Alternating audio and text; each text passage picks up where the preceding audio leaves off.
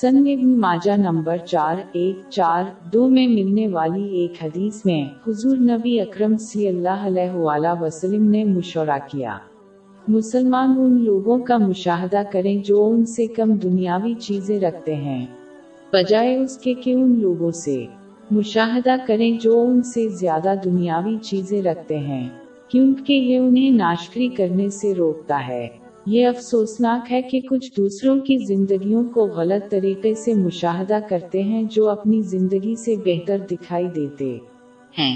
مثال کے طور پر عام لوگ مشہور شخصیات کا مشاہدہ کرتے ہیں اور وہ غلطی سے یقین کرتے ہیں کہ ان کی زندگی بہتر ہے۔ زیادہ تر معاملات میں یہ تصور درست نہیں ہے، بطور لوگ جو بہتر صورتحال میں نظر آتے ہیں مشکلات کا سامنا کرنا پڑ سکتا ہے۔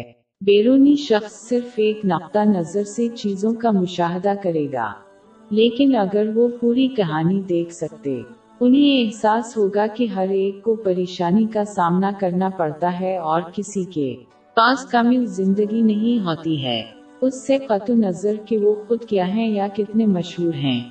اکثر یہ غلط فہمی میڈیا کی وجہ سے پیدا ہوتی ہے، لیکن لوگ یہ یاد کرنے میں ناکام رہتے ہیں کہ میڈیا کا مقصد مشہور شخصیات کی زندگی کو دلچسپ بنانا ہے۔ زیادہ تر معاملات میں اگر انہوں نے صرف حقائق کی اطلاع دی تو ان کے صارفین کی اکثریت ان سے منہ موڑ لے گی۔ مسلمانوں کو اس باطل عقیدہ سے اجتناب کرنا چاہیے کیونکہ یہ شیطان کا ایک آلہ ہے، وہ اس کا استعمال لوگوں کو ان کے اپنے مال پر ناشکری کرنے کی ترغیب دیتا ہے۔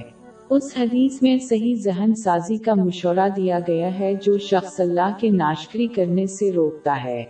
جب بھی کوئی مسلمان ناشکری محسوس کرتا ہے انہیں ان گنت لوگوں کو دیکھنا چاہیے جو شدید غربت میں زندگی گزار رہے ہیں اور ان سے کہیں زیادہ بڑی مشکلات کا سامنا کرنا پڑ رہا ہے۔